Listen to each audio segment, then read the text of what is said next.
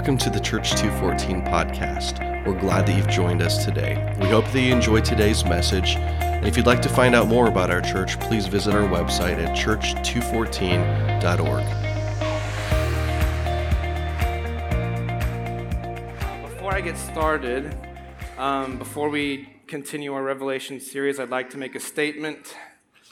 Um, for the last six weeks, uh, the school street Barn Swallows, that's a local street gang, have, have started to uh, attack me. Uh, their attacks increased in earnest uh, yesterday while I was trying to mow the yard, and I was trying to mow the yard quickly so that I could get up to my office and prepare this message. And so, as far as I'm concerned, barn swallows can go to the gates of hell and stay there. and we're gonna we're, we're, we're, we're attacking the spirit of Jezebel today in the letter to Thyatira. And as far as I'm concerned, those barn swallows are from Jezebel, are under the influence of that spirit, and I reject them. We have lived in our house for three years, and now they have decided to attack me. So I am not happy about the barn swallows. I barely made it through, uh, but I did prevail. Uh, so you get to hear the word of the Lord from me today. And thank you, Marv. Glory. That's right. There, there's plenty of video evidence. It's, it, we didn't get it added a few. But, but, but, uh, no, but here's why. But here's, but here's why. Because for the first time ever, I am going to submit a series idea to uh, Heather, the leader of our teaching team, its uh, working title is Birds of a Feather. Uh, I, I came up with, I literally, as I was chasing birds with a shovel yesterday, I came, I started to come up with preaching points. One week for sure is going to be on barn swallows, and I think there'll be some other encouraging ones too. But I've got like four weeks minimum for this bird series, so wait for the, wait for a further discussion on that. And and when we do this series, you will see the videos. They're hilarious. I look like a complete idiot, but um, hey, I had to get my yard mowed so I could get the preaching done. So. Um, we're, we're going to continue our series in Revelation, and just by way of quick review, we're in the middle of the letters, right? And they're not just letters, they're prophetic oracles, similar to what the Old Testament prophets would consistently give the Israelites, right? And they're for us, but they're not to us which means we have to first understand the historical and cultural context of those letters. What did the letter mean to those people in that place at that time? Once we answer those questions, we can start to say, okay, if that stuff is true, what might be true for me? And we have started to see some common themes in the letters. We will continue to see them. The first sentence is always a picture of who Jesus is. And then next, usually there's a description of, hey, these things are going well. Good job, guys. And then the next part is, these things are not going so well. You need to repent of those things. And then the last part is, if you repent of those things, right, to the one who conquers, to the one who overcomes, here is the piece of the eternal reward that will be waiting for you.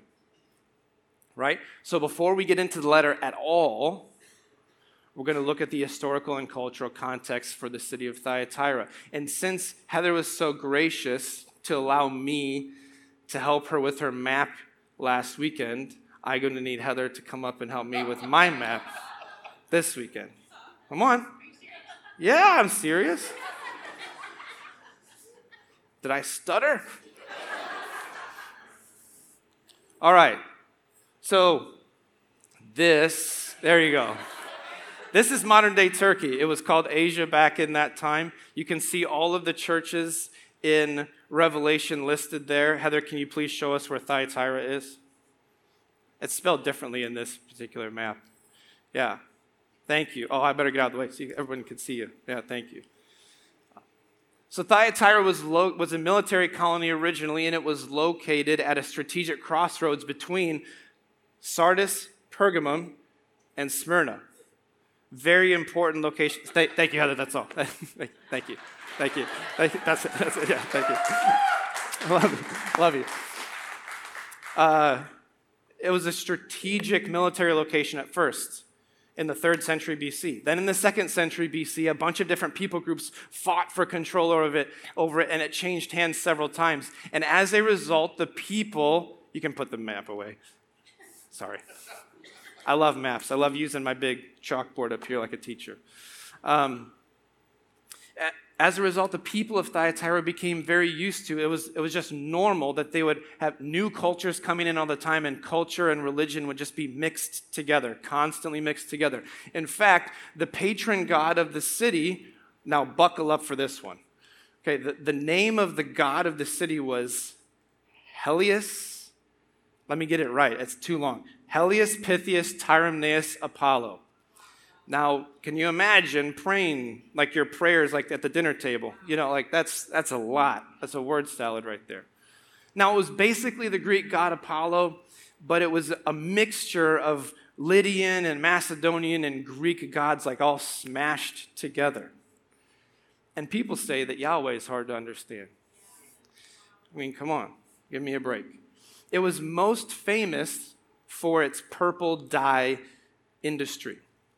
Purple dye was used to make purple cloth. Now, who buys purple cloth? Royalty. You will see that theme come out in the letter. Okay? It would have spoken directly to the people of Thyatira. It's almost as if Jesus knows what he's talking about and who he's talking to. Okay?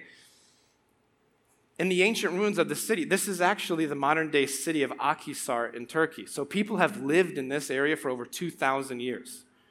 Now, the ruins of the city are still there, and there's been a lot of, of archaeology uh, research done there, and they found many inscriptions that talk about what are called trade guilds in the city. And of course, the Purple Dye Trade Guild being the most prominent of them.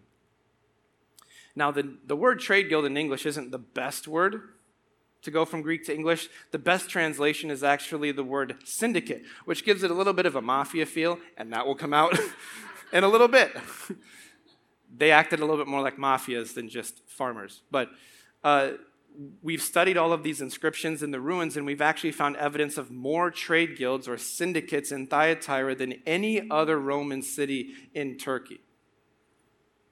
Yet it was the smallest of the cities. We've seen, we found descriptions of bakers' guilds, slave trade, leather workers, and bronze smiths, which will also show up in the letter. In these cities, almost everything was sold in specialized marketplaces. Now, think your modern day farmer's market, except now it's just kind of trendy and cool. Back then, it was like the only place you could go to buy stuff, and they were under strict control of the syndicates. Very strict control. And market days were scheduled primarily around religious festivals because you would have an influx of people from out of town. You would have an increase in feasting. You would have an increase of sacrifices at the local temple. And food was very perishable back then, especially meat. Meat was the most perishable because, of course, they didn't have refrigeration or freezers. So, this demand, or supply, excuse me, supply had to be scheduled way in advance to account for these spikes in demand. And the local temples were the, by far, highest demand, most consistent demand, because you need a lot of live animals to do the pagan sacrifices, and then the fresh meat would go to the marketplace. And if we leave the pagan stuff out of it, if you were going to run an ancient city as efficiently as possible, this is how you would do it, just to feed people. This was by far the most efficient way to do it because you're killing the animals anyway. At least we have a reason and a place to do it. A lot of times the marketplaces would be close to the temple because why not? Okay? If you lived in a city with one or multiple temples, you'd have all kinds of meat options. Only problem is, if you were a Jew or a Christian, almost all of it, if not all of it, was sacrificed to idols. That's a problem the trade guilds had policy, strict policies for membership. That included regular participation in pagan worship and sometimes outright sexual immorality. Now, if you were a Jew or a Christian, you could say, I'm not going to participate in that. No problem. You wouldn't be a member of the trade guild. But guess what? You could not participate in the marketplace as an entrepreneur. And if your meat options were only sacrificed to idols, you kind of were on your own. You had to sustain yourself.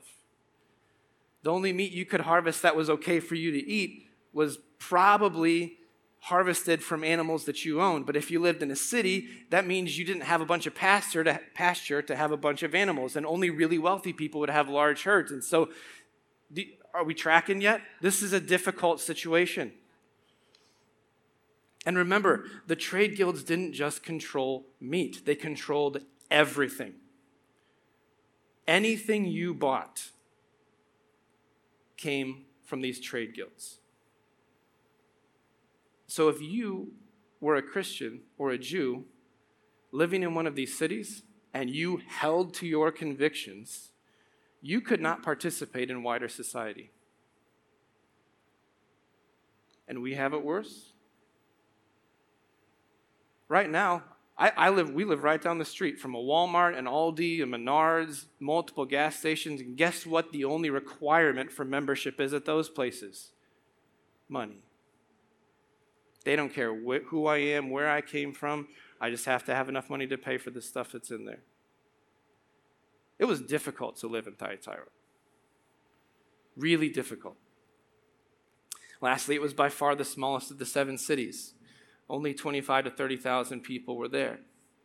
And I love that because, you know, we are used to small town. When we think small town, let, us just have a family moment real quick small town, Midwestern America, right? When I said that, all of these images came into your head, right?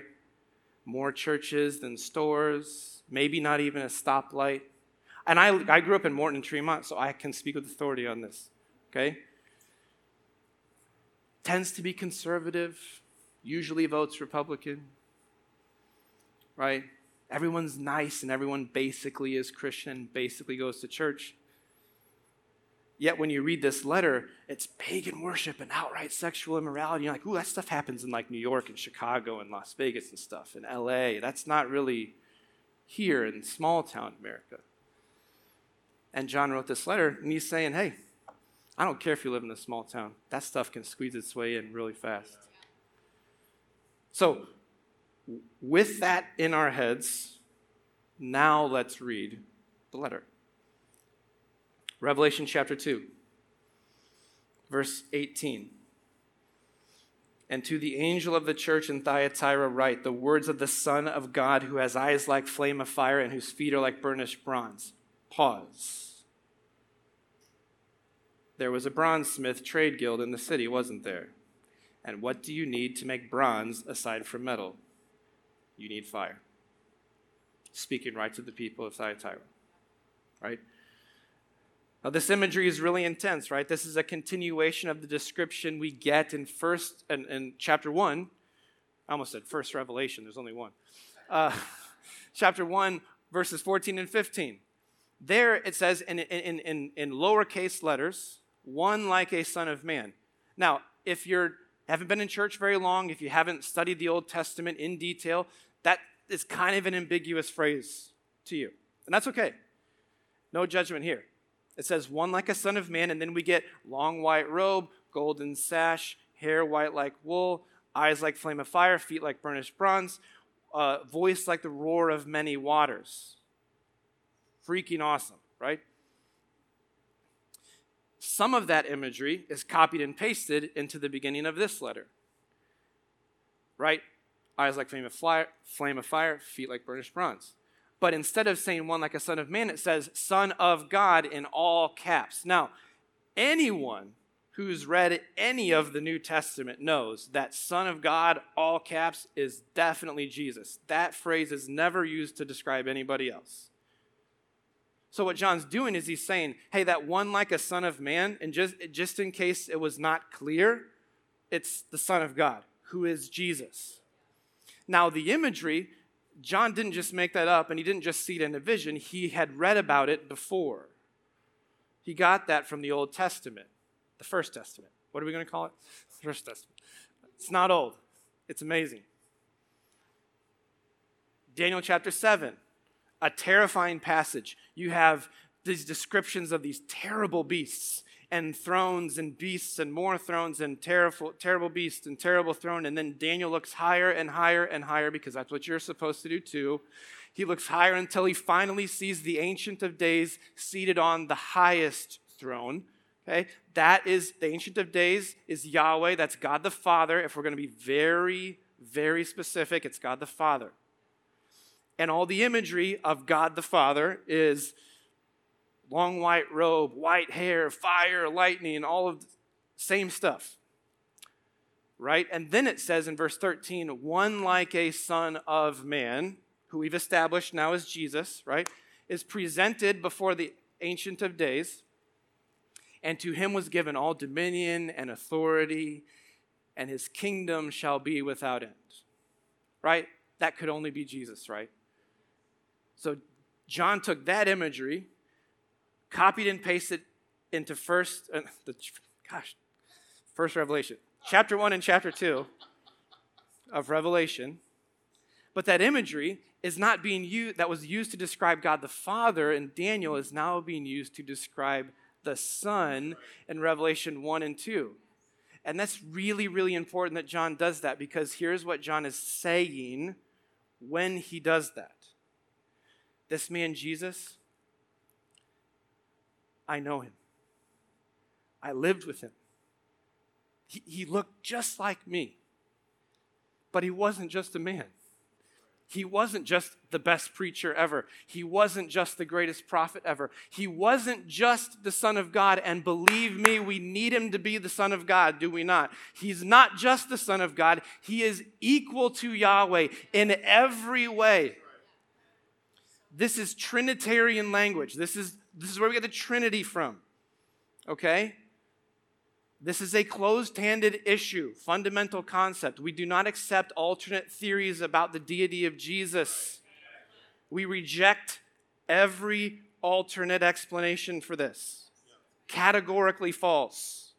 That is what John is saying here. That's just the first verse. Let's keep going. Verse 19. I know your works, your love and faith and service and patient endurance, and that your latter works exceed the first. Woo, that's awesome, right? You started off good, and the trend is up, right? Which is in contrast to Ephesus, right? Ephesus started off good, and you've lost your first love.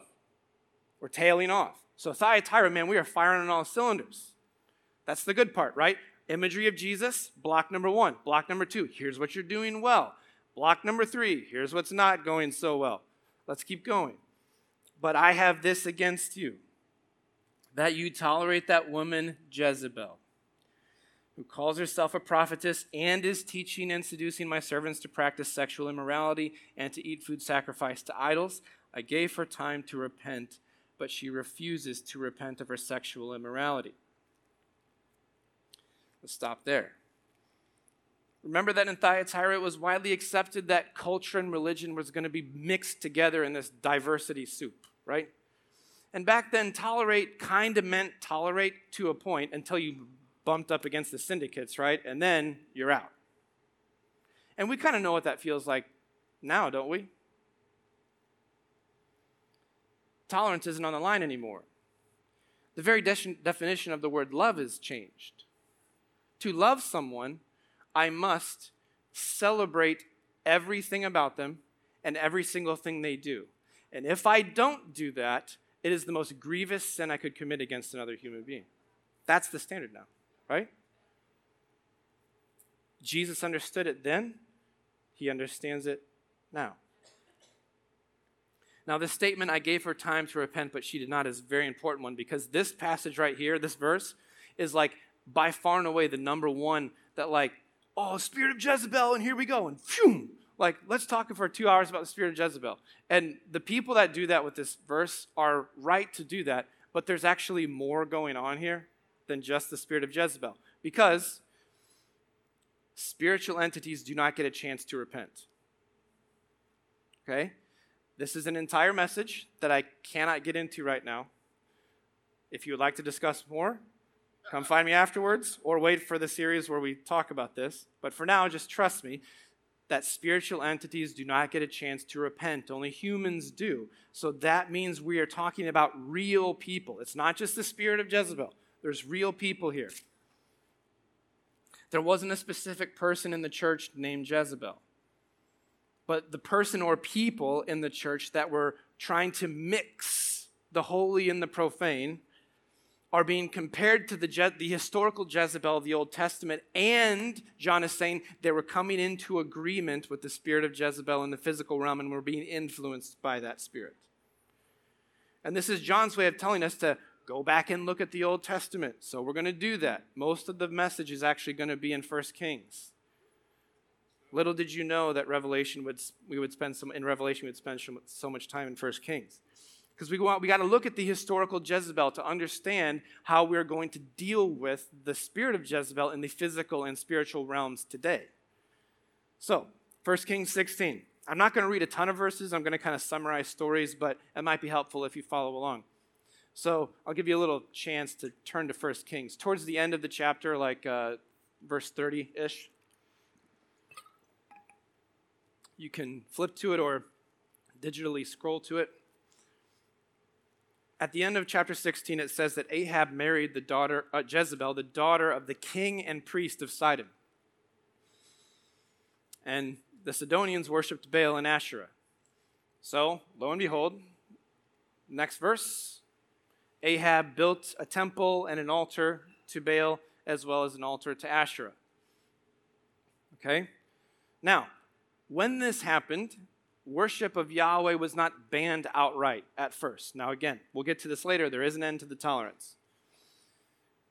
It was just, Baal and Asher were just added in. Just do whatever you want. Tolerance. Okay? And you might say, okay, the queen, the king and, king and queen, they're kind of off track, but the rest of us will still worship Yahweh. The only problem with that is it literally never happens that way. Ever in human history. Tolerance leads to compromise, which leads to infiltration, which leads to rejection of what you know to be true and acceptance of what you know is not true. And then you convince yourself that that is now true. And, that, and if that sounded confusing, it's because it's supposed to sound confusing.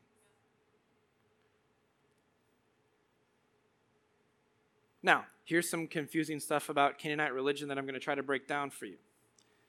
The highest god in Canaanite religion, his name was El. His title was the Most High, which is convenient because that's Yahweh's title, Most High. El was pretty much uninterested in human affairs.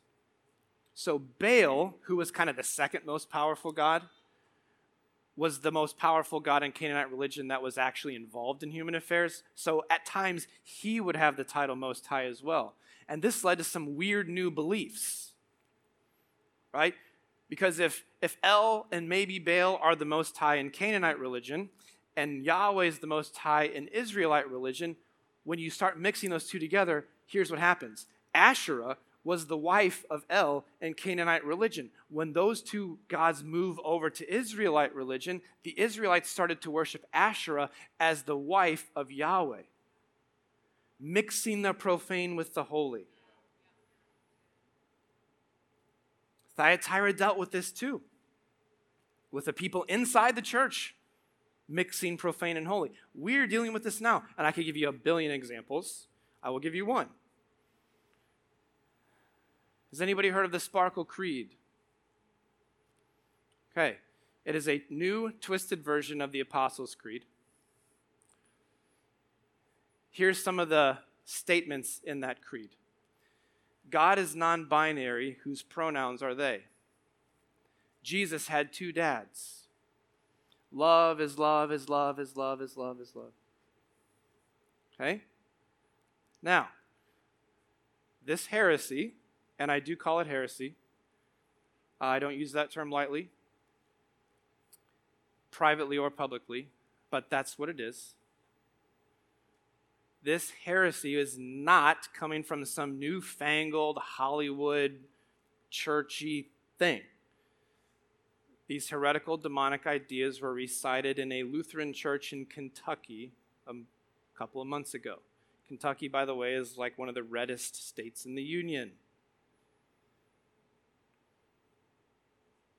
These heretical demonic ideas are a textbook example of telling the text what to say and making it say what you want to say. And if you remember my last message, that's not what we do with the text. We ask good questions of it, we don't tell it what to say. We don't make it say what we want it to say.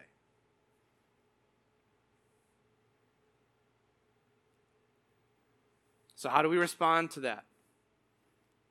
1 Kings 17, chapter 1, the very next verse. Now Elijah said to Ahab, As the Lord the God of Israel lives, before whom I stand. Notice he does not address Ahab's authority at all. Ahab's the king. But who's he standing before? Yahweh. Yes. Neither dew nor rain these uh, neither dew nor rain shall fall these years except by my word. And you might say, okay, so what? Uh, Baal controlled the weather in Canaanite religion. So if there was a drought, it meant one of two things. Baal was absent and did not care that the people that worshiped him were suffering, which is an indictment in and of itself. Or Baal wasn't powerful enough to control the weather because Yahweh is in fact in control. And uh, these are not Elijah's ideas. He is the voice of Yahweh in this moment. So this is not Elijah talking, this is Yahweh speaking. So Yahweh is saying, hey, I'm in control of the weather.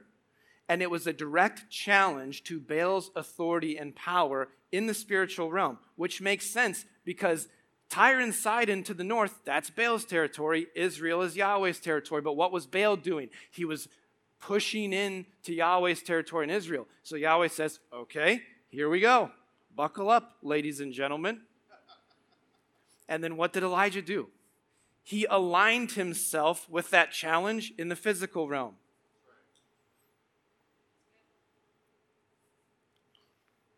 And there was no sugarcoating. It wasn't long and drawn out. It was direct, simple truth.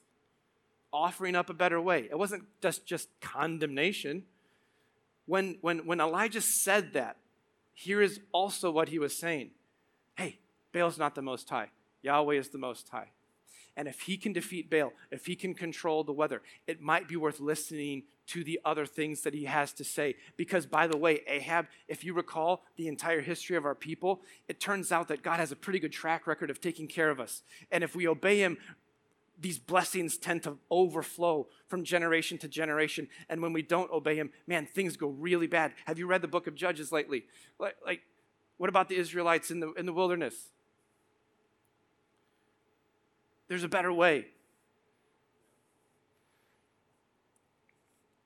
And then God calls Elijah, because and so he's directly threatening the king, so he's now blacklisted, and he's got to leave, right? So God calls Elijah to live in the country. And he tells him, hey, ravens are going to take care of you, they're going to feed you there. I like ravens. I'm still good with ravens. Um, I kind of have to be. So, not tolerating Jezebel means that you are going to live like an outsider in society, but God is going to take care of you by unconventional and supernatural means. No doubt this was happening in, happening in Thyatira. No doubt this was happening. No doubt this is happening now. Was, is, and is to come. Already, but not yet. Tension happening here.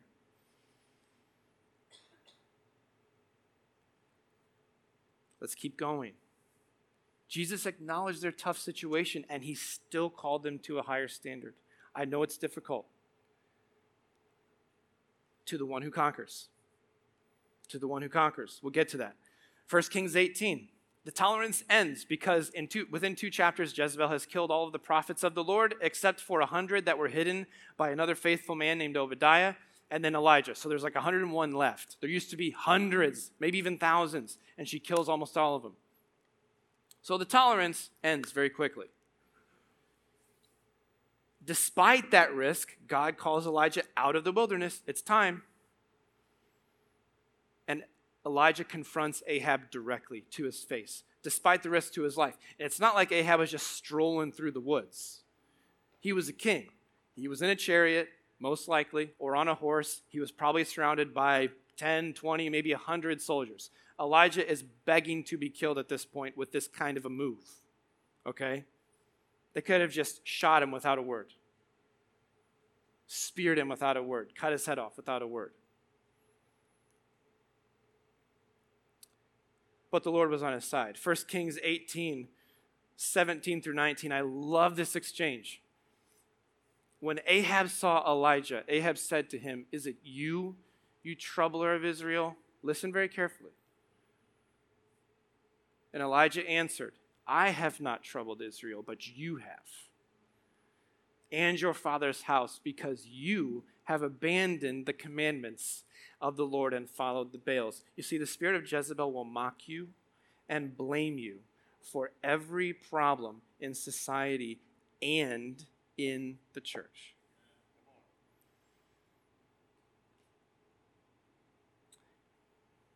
And the church tends to just lay down and take it. Oh, we're so sorry.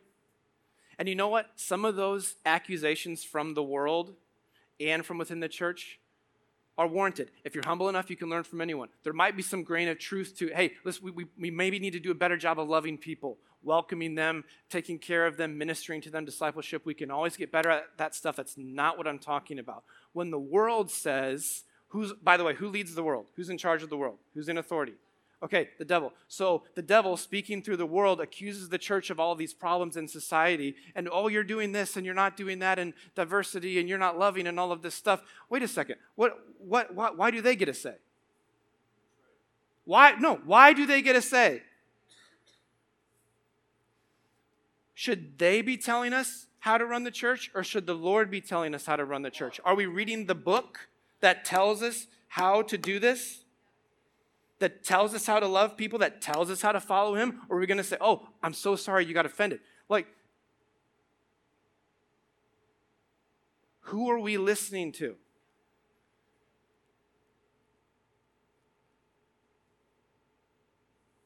We need to reject those lies and give simple truth back. Is it you, you troubler of Illinois? No, you have troubled Illinois.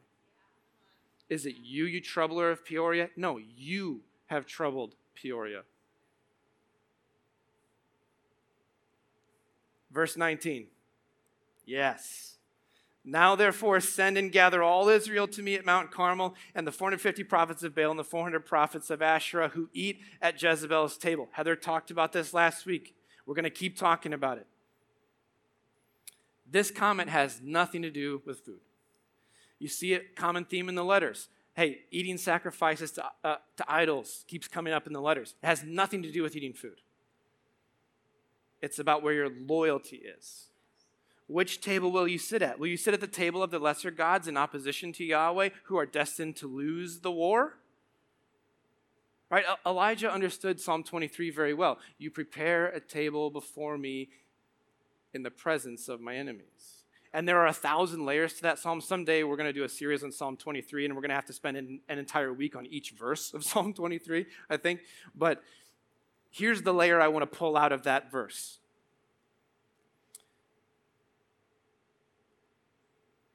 Are you going to remain faithful to me? Are you going to continue to sit at my table no matter how surrounded you are by your enemies?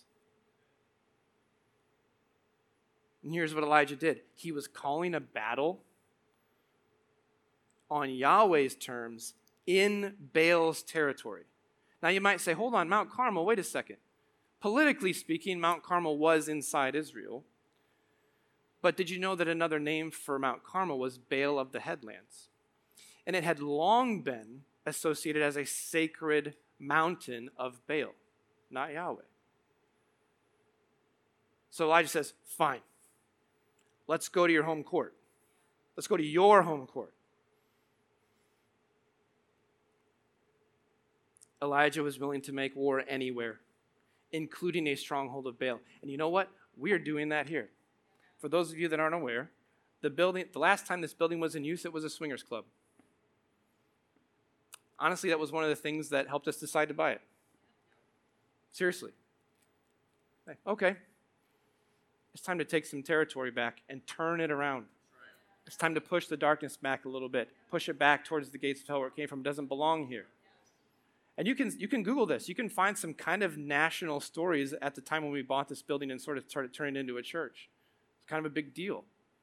And that's not to pat ourselves on the back. This is, we're obeying.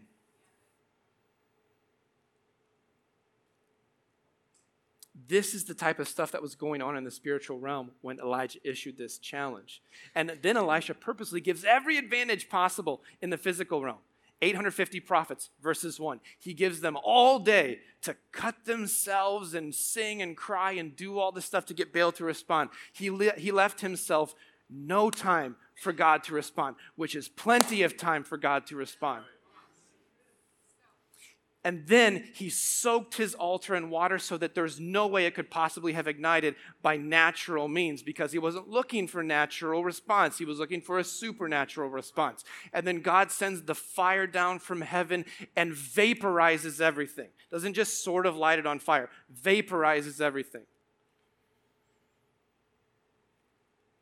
We cannot simply withdraw to places where there is no evil because the kingdom of darkness will just show up on your doorstep again we must advance on the kingdom of darkness and push it back to the gates of hell where it came from. And, and Elijah wasn't being reckless or arrogant. Just, I didn't put it up on the screen, I should have.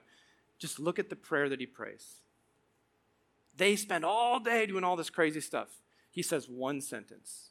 He bows his head with all humility Lord, show up.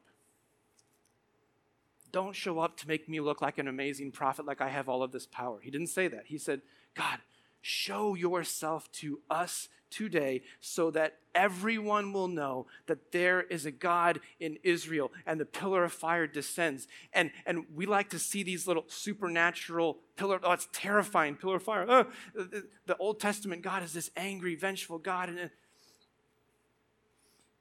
if you read that passage and you think that that's an angry, vengeful God trying to scare his people into loving him, you are projecting onto Yahweh something that doesn't belong to him. Because here's what he's trying to tell you was trying to tell those people with that pillar of fire. Yes, I am holy.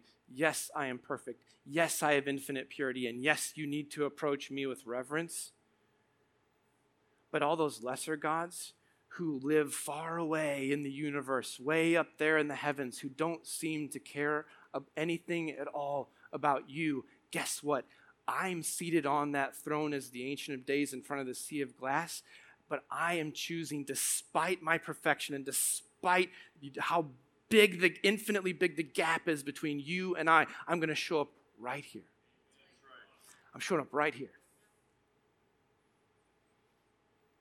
Because you're my family. I just want you to come back to me. You remember the last time a pillar of fire showed up? You and I, Israel, we were walking through the wilderness together where the lesser gods have dominion.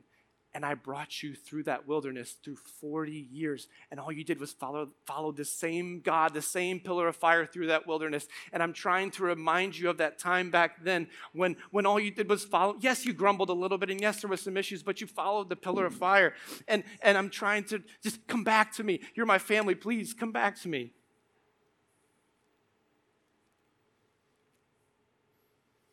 Immediately after the fire descends on the altar,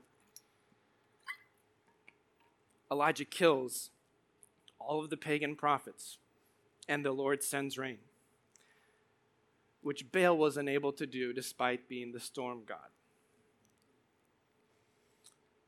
Immediately after this, 1 Kings 19, Jezebel says, I'm going to kill you, Elijah, in t- the next day. And guess what?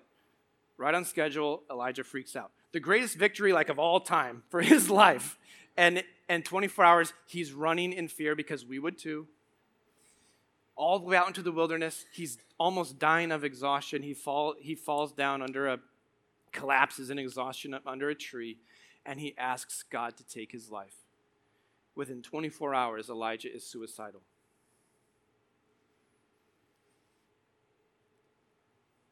But he falls asleep. You see, the spirit of Jezebel will bring depression, exhaustion, and hopelessness, and you will stop taking care of yourself in the physical.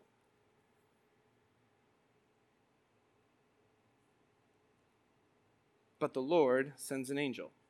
Didn't need to, chose to. Because the angels are a part of his family too, and he loves them. And he says, Hey, I can do this myself, but I want you to help me. I want you to go take care of Elijah. Can you go do that for me? Probably did not even tell the angel what to do. He just said, Hey, go, go help Elijah. Figure it out. Go help Elijah.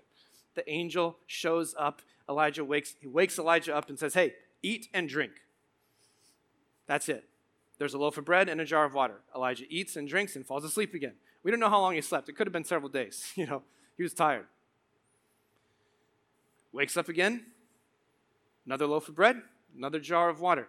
Eat and drink, but the message continues For the journey is too great for you. You got no chance. Elijah doesn't say anything.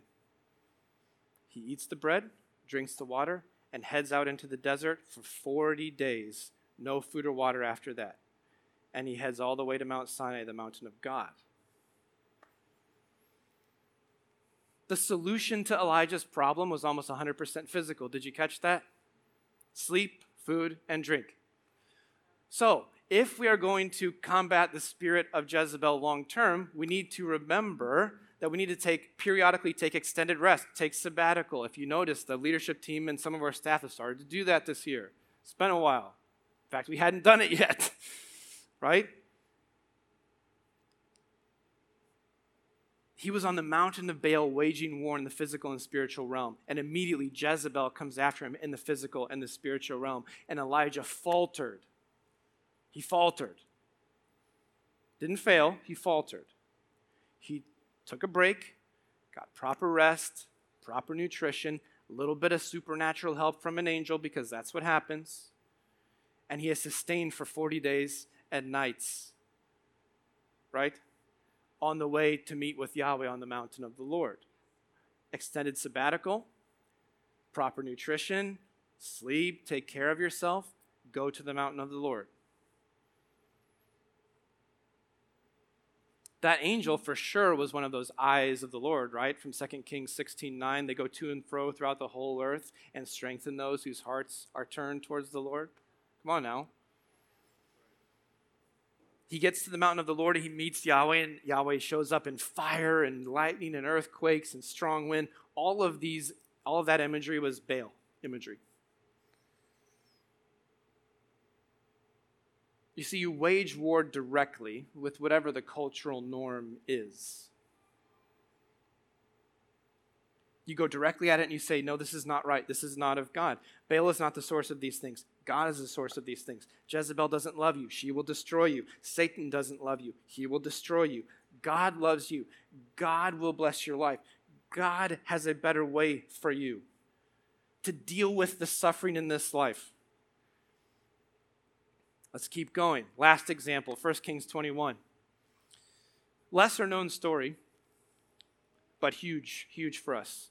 There was a man named Naboth who had a beautiful vineyard, and Ahab coveted, sinned, and coveted the vineyard. Naboth didn't want to sell, and so Jezebel calls a fast to Yahweh right? And then she pays two men to accuse Naboth of cursing Yahweh. And under Mosaic law, you get the death penalty for that. He's wrongfully accused and he is stoned to death. Ahab gets the vineyard. You see, Jezebel pretended to care about Yahweh's holiness and his law to get someone killed. You see, the Spirit can operate through people within the church who will try to manipulate those around them to gain more authority and influence. Did you know that Jezebel means pure in Hebrew? It's ironic, isn't it? You're not going to always recognize this spirit with the pagan worship and the outright sexual immorality. It works from within the church too. It often partners with the spirit of religion to question everyone else's intentions and pushes for a more pure version of church. Ah, this ministry doesn't, it doesn't look like it's doing so well. It seems to be failing. You should, do, you shouldn't stop, stop doing that and do this over here. Worship needs to look like this. The preaching needs to look like that. Why don't you have this? Why don't you haven't start, Why haven't you started this ministry yet? Oh, you know what? That's great. We've actually got a thousand things on the list to do. We would love for you to ha- lead that. Oh no, no, I don't have any gifting in that. I just, I like. Oh, okay. Thanks, Jezebel. I don't want to help. I don't want to. I don't want to offer any solutions. I just want to point out all these things that I think are a problem. Thanks, Jezebel. Some other markers uh, they're very good at giving counsel and bad at receiving it. And I don't mean undisciplined or struggles to implement, because that's a different thing. We have give grace for that, right? I mean very authoritative and concerned about you,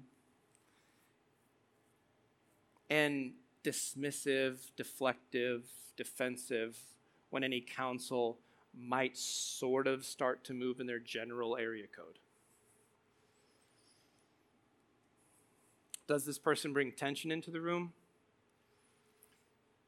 Do you feel exhausted after being with them? Do you bring tension into the room? Do people quiet down when you show up?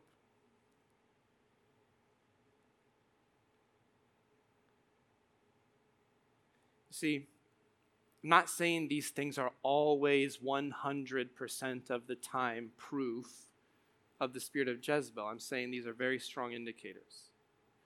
And there's a difference. Some of you are willingly aligning with the spirit of Jezebel, and you need to repent. We love you. You need to repent.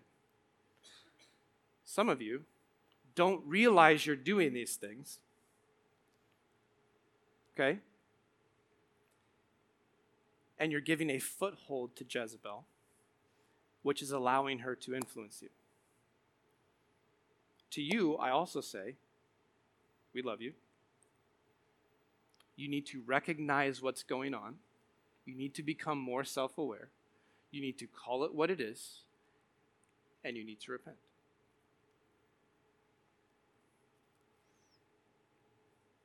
So, when John says Jezebel,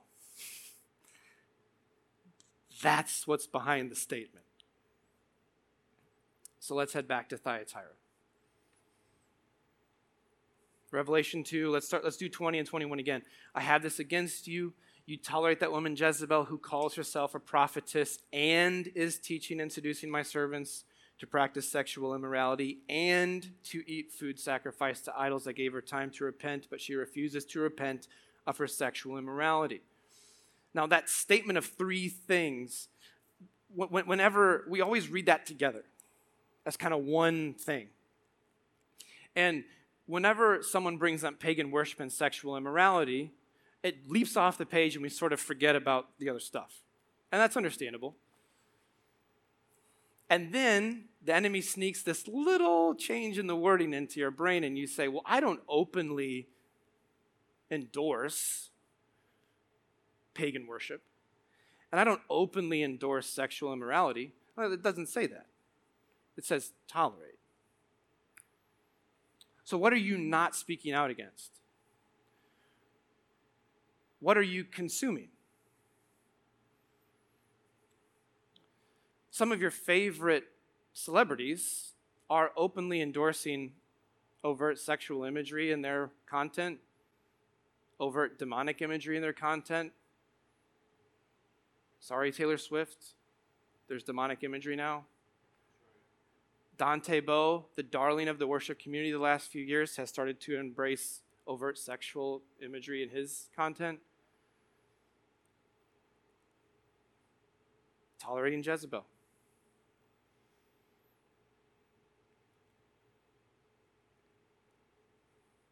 Let's break it down even further because I think that first part calls herself a prophetess is the reddest flag, actually, of the three.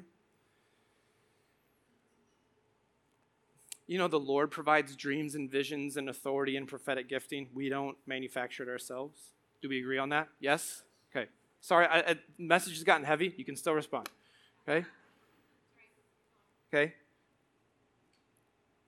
If you are genuinely prophetic, it will be obvious to everyone. It just will. Elijah never called himself a prophet, he just did. He just did prophet stuff, he obeyed. See, if, if, if you if, if someone assumes the title prophet or prophetess, again, not 100% proof, strong indicator. Okay? If you feel the need to call yourself prophetic, it's probably because you need to be recognized as such. And if you need to be recognized as such, that means you're needing authority and influence and you're trying to take it. That's the Jezebel spirit. Verse 22 Behold, I will throw her onto a sickbed, and those who commit adultery with her I will throw into great tribulation, unless they repent of her works, and I will strike her children dead. And all the churches will know that I am he who searches mind heart, and I will give to each of you according to your works. That's really strong language, too. Interesting the throwing language, right? Because you don't have to turn there, but in 2 Kings 9, at the end of her life, Jezebel is defiant and unrepentant to the end of her life. And in 2 Kings 9, she meets her end by being thrown out of a window and falling to her death. Okay? The sick bed here is actually just the word couch. But you have to understand that in Greek in Greco-Roman culture, people would recline on these couches around a table and have a meal, and then sometimes afterwards, uh, they would be used for sexual acts. And that was a common and celebrated cultural norm at the time, 2,000 years ago. Is it much different now? So, what John is saying here is like, you think you're living your best life. You think you're living your best truth. You think you're enjoying unlimited freedom. But you will receive the natural consequences of your actions. Verse 24, but to the rest of you in Thyatira who do not hold this teaching, who have not learned what some call the deep things of Satan. Pause. John, just like Elijah, plain and simple. All this stuff is satanic, deeply satanic. Not create, we're not being creative about what we call it. Okay? We're not, we're not, we're not, we're trying, we're not trying to make sure that, that we don't offend people He called it what it was at its core, in its fullness, and we must do the same thing. Otherwise, we too may be tolerating Jezebel. Now, we don't come into every single situation dialed up to 11 with guns blazing, right?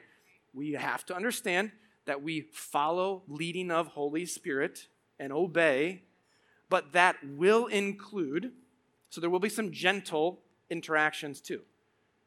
But we will also include direct, simple strong, unfiltered terminology. Deeply satanic. Let's keep going. To you I say, it's going to get really good, guys. To you I say, I don't lay on you any other burden. Only hold fast to what you have until I come. He's kind of referencing back to verse 19. Hey, remember your faith and your love and your service and your patient endurance. And those of like those things, keep doing those things. Just that's all you need. No other burden. Just keep doing that stuff.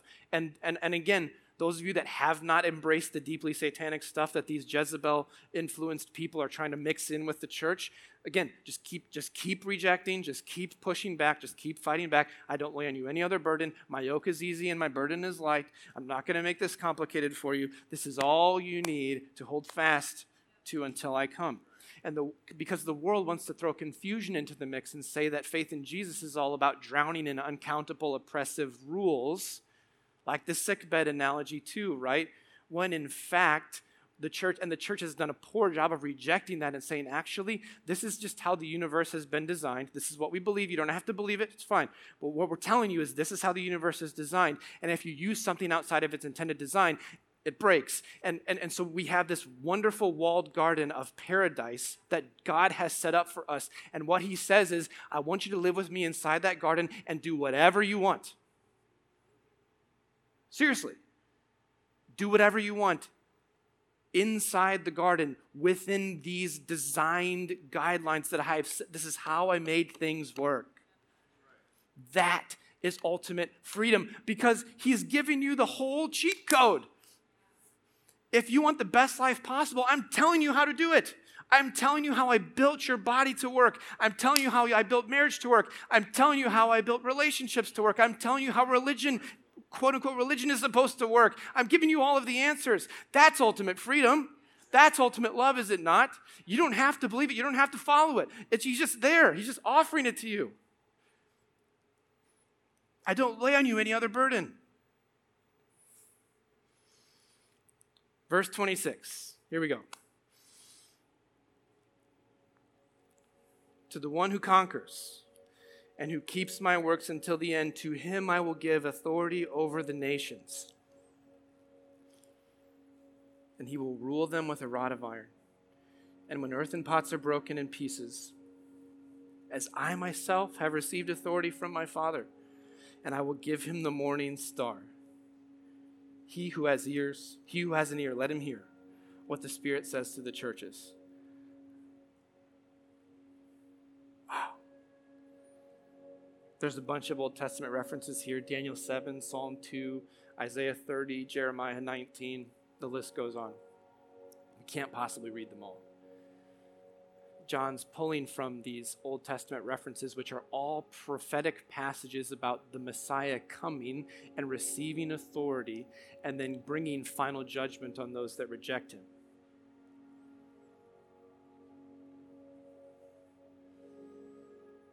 But notice Notice here it says, it doesn't say Jesus is the one that receives authority, although he does. Says to the one who conquers. That's you. That's the people in Thyatira. That's me. To the one who conquers and who keeps my works until the end. So if you hold, if you just, I don't lay on you any other burden, just do those things. Just follow me. Okay? push back against, fight back against that spirit of Jezebel. Do not tolerate it. Conquer that stuff. Hold fast, right? Keep my works until the end. You know what that means? That means continue in your believing loyalty for Jesus as the source of your salvation. You cannot lose your salvation. You can reject it. You can believe for a time and then choose not to believe. John is saying, hey, continue in your believing loyalty to me and faith in Jesus as the only source of your salvation. Not in your works, not in anything else. The morning star, that's another, that's more imagery of authority, okay?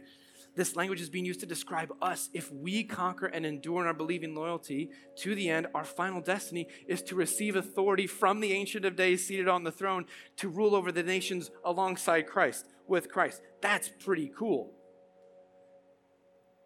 So when we tolerate Jezebel, you're choosing to sit at a different table, a lesser table with lesser gods.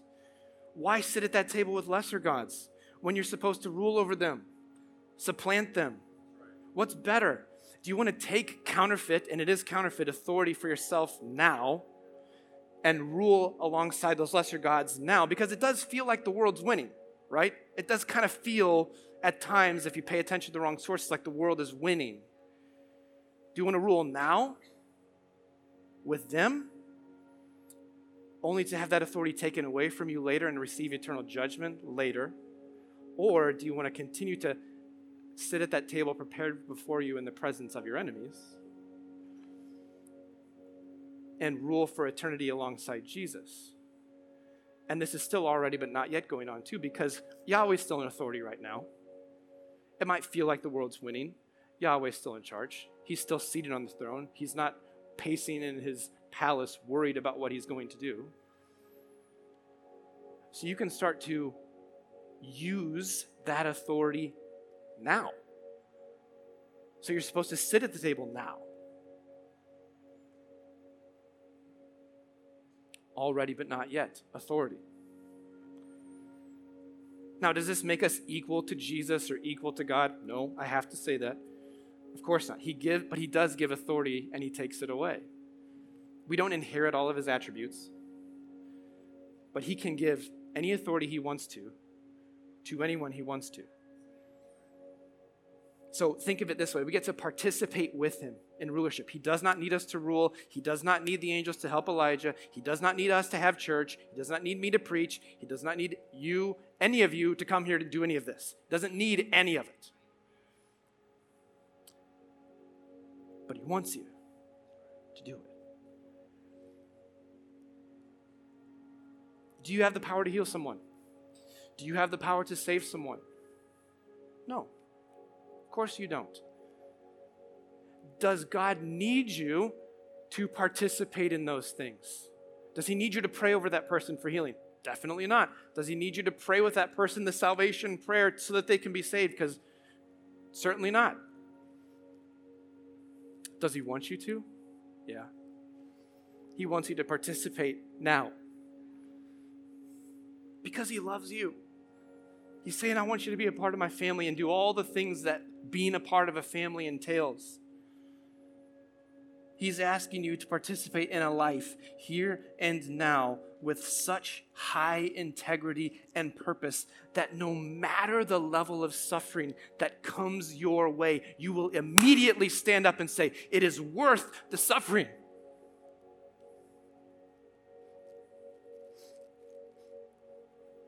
That's the point of these letters.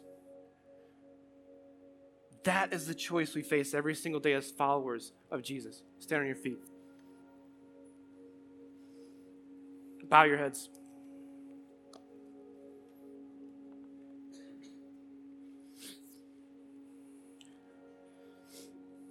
God, right now we reject the spirit of Jezebel. It has no place in this room, it has no place in the lives of any of the people in this room. It cannot touch the families that are represented here in this room. There are those of us in this room that have willingly aligned ourselves with that spirit, and we repent. Give us the courage and the humility to repent right now and do whatever needs to be done to resolve that situation. There are those of us that have unwillingly given a foothold to Jezebel. We also acknowledge that that is, in fact, what's going on. We receive your mercy and grace and we open ourselves up to the love that this family in this room is anxious to pour out on those whose hearts are turning back to you. In this moment, God, you're drawing people to yourself. For the first time, you're drawing people to yourself for the 10 billionth time. You're asking us all to turn towards you again. Some for the salvation of our souls, some because we just need to turn towards you. We need to turn towards you. We need to repent. And those of us that have been hurt or wronged by people under the influence of Jezebel, God, we, we, we, we reject bitterness against those people. We recognize that they were under the influence of a spirit and we still love that person.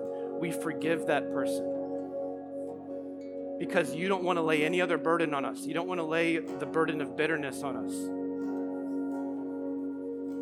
You don't want to lay the burden of someone else's salvation on us, someone else's healing on us. But you love us so much, you are so kind to us that you desperately want us to embrace the family business of pushing back the kingdom of darkness and ushering people into your marvelous light and give us the gift of participating in those ministries right now in this moment. And so, if you need anything, tell somebody. Doesn't have to be a leader up here in the front. Tell somebody. And deal with it. come up front. The altar is always open. We will take as much time as we need to conduct ministry, but there is ministry that needs to be done in this moment. God, we're so thankful that that pillar of fire showed up not to scare us, but to display your per- perfect love, your perfect holiness, your perfect purity, and that you would come all the way from that throne that we can't even hope to touch this side of eternity. And you say, I, I, I, yes, I'm there, but I'm also right here. I am your father. I am waiting for you. I am begging you to come back to the family, to come back to me, to follow me.